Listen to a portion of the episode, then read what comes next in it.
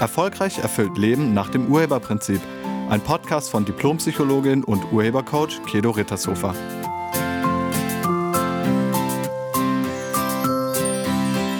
Hallo, herzlich willkommen und schön, dass du da bist. In diesem Podcast geht es um die zwei großen Lebenseinstellungen, die man haben kann. Die eine Einstellung wäre Fülle, Liebe und Vertrauen und die andere Einstellung ist das Gegenteil, nämlich Mangel, Angst und Misstrauen. Die drei Begriffe sind untrennbar voneinander. Also sie gehören letztlich zusammen, weil wenn du in Liebe bist, dann vertraust du und dann erlebst du Fülle. Und wenn du in Angst bist, dann misstraust du und dann erlebst du Mangel. Ich las vor ein paar Tagen einen Artikel, in dem behauptet wurde, dass Vertrauen ein erlerntes Verhalten sei. Ja, das sehe ich komplett anders. Vertrauen ist unser natürliches Sein und Misstrauen ist das, was wir lernen. Kinder leben im völligen Vertrauen. Ihre natürliche Lebenseinstellung ist Liebe, Fülle und Vertrauen. Wir alle bringen dies als Lebenseinstellung mit, wenn wir geboren werden. Man nennt das gerne auch Urvertrauen. Misstrauen hingegen wird uns von den Erwachsenen erst beigebracht. Wenn sie sagen, geh nicht mit fremden Leuten mit, äh, vertrau nicht jedem blind und so weiter. Misstrauen ist somit das erlernte Verhalten, sonst müsste es uns ja nicht beigebracht werden. Und Vertrauen ist das, aus dem wir geboren sind. Irgendwann wird dann Angst, Mangel und Misstrauen zu unserer grundsätzlichen oder auch normalen Lebenseinstellung, weil wir uns das von den Erwachsenen abgucken. In welcher Einstellung lebst du? Liebe, Fülle, Vertrauen oder Angst, Mangel, Misstrauen? In meinen Seminaren geht es mir darum, dass Menschen wieder erkennen, wer sie wirklich sind und dass sie sich erlauben, ihre natürliche Lebenseinstellung wiederzufinden. Also, dass sie wieder im Rahmen von Liebe, Fülle und Vertrauen leben.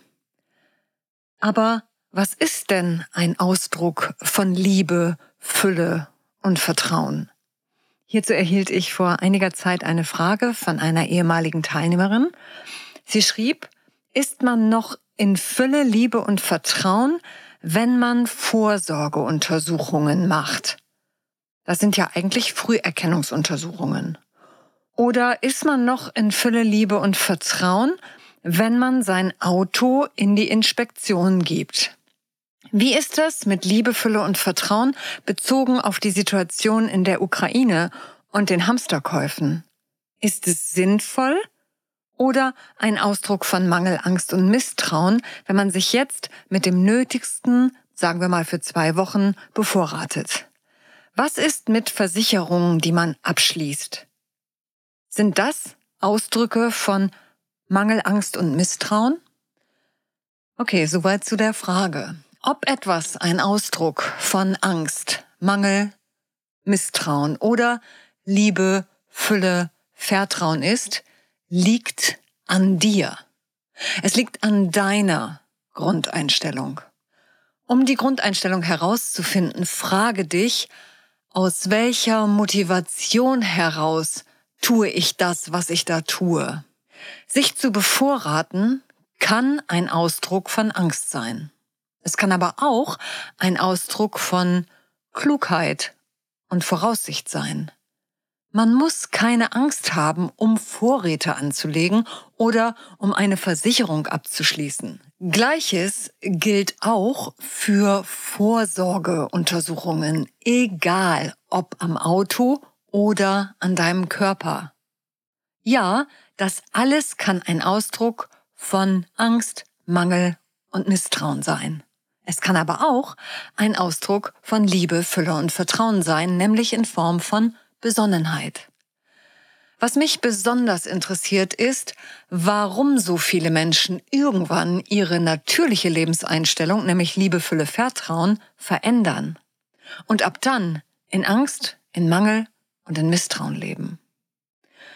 Und ich habe mir das mal genauer angeguckt zum Thema Vertrauen.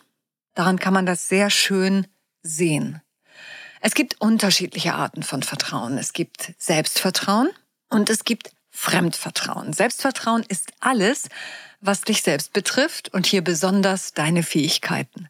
Fremdvertrauen ist alles, was um dich herum ist und die Sachen um dich herum betrifft. Das können Menschen sein, das kann aber auch das Leben an sich sein oder Umstände. Wir werden im vollsten Vertrauen zu allem und jedem geboren. Und wie gesagt, bei einigen ändert sich das dann. Aber wie und wodurch passiert das? Hierbei spielen Erfahrungen eine wichtige Rolle, und zwar Erfahrungen, die wir negativ beziehungsweise als Enttäuschungen bewerten. Enttäuschungen sind letztlich immer nicht erfüllte Erwartungen. Wenn jemand zum Beispiel sein Wort nicht hält, das wäre eine Erfahrung, wir aber davon ausgegangen sind, dass er es hält, das ist die Erwartung, dann nennen wir das Enttäuschung. Da so eine Enttäuschung immer auch irgendwie schmerzhaft ist und unser Verstand darauf ausgerichtet ist, Schmerzen zu vermeiden, wollen wir sowas zukünftig möglichst nicht nochmal erleben. Die meisten von uns geben dem Vertrauen die Verantwortung für die Enttäuschung und dem damit einhergehenden emotionalen Schmerz. Mit anderen Worten, wenn ich nicht vertraut hätte, wäre ich nicht enttäuscht oder verletzt worden und dann würde ich jetzt nicht weinen. Also wird dann, besonders wenn uns das nicht nur einmal, sondern häufiger passiert, Misstrauen als Schutzprogramm installiert. Ab dann bist du den Aussagen der anderen misstrauisch gegenüber. Der andere sagt zwar, dass wir am Wochenende was zusammen machen, aber du gehst erstmal sicherheitshalber davon aus, dass das wohl doch nichts wird, um eben nicht nochmal enttäuscht zu werden.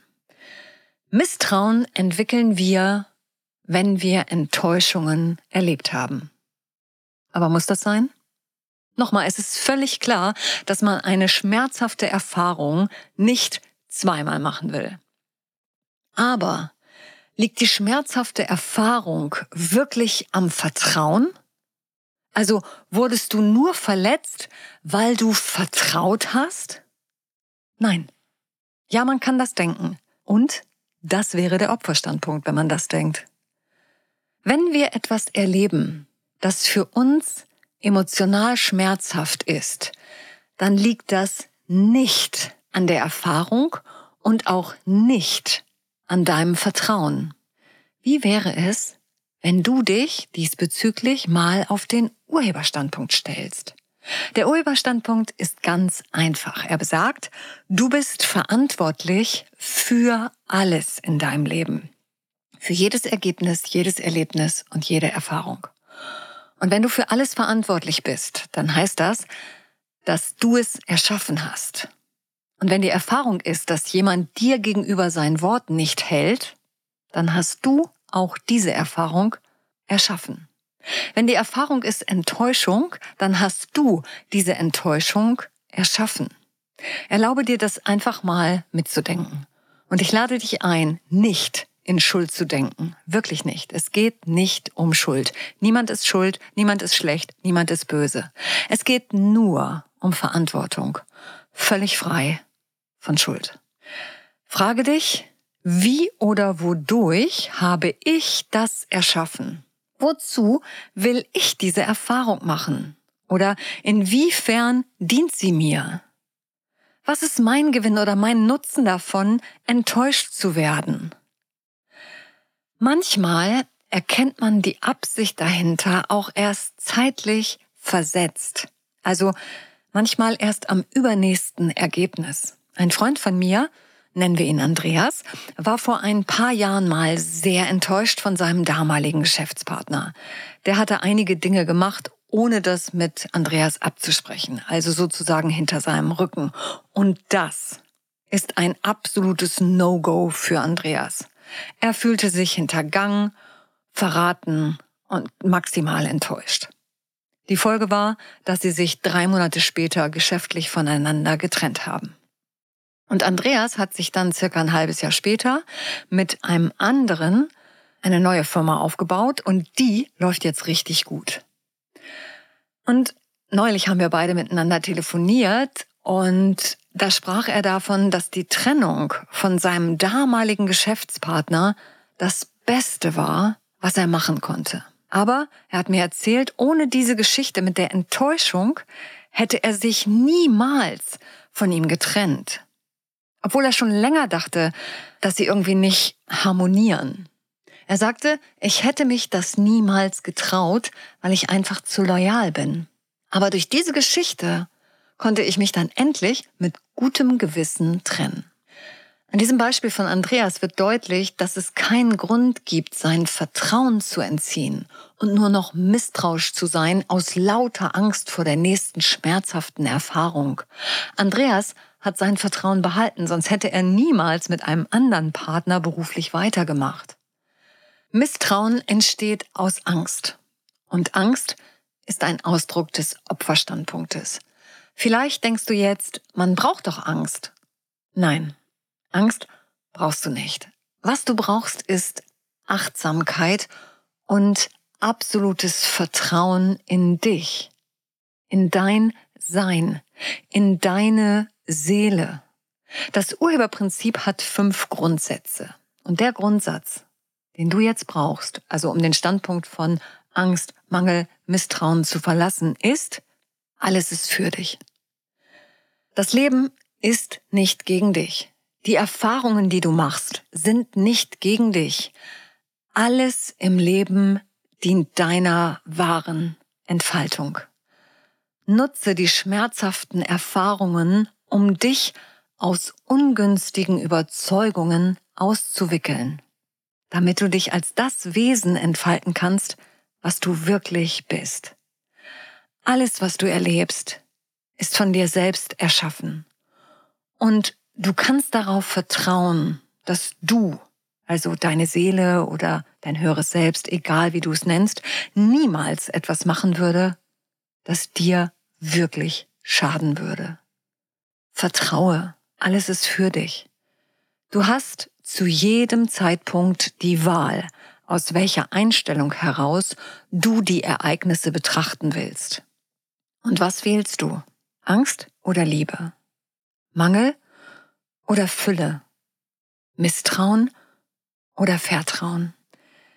Vertrauen ist ein Geschenk und du allein entscheidest, wem du es gibst.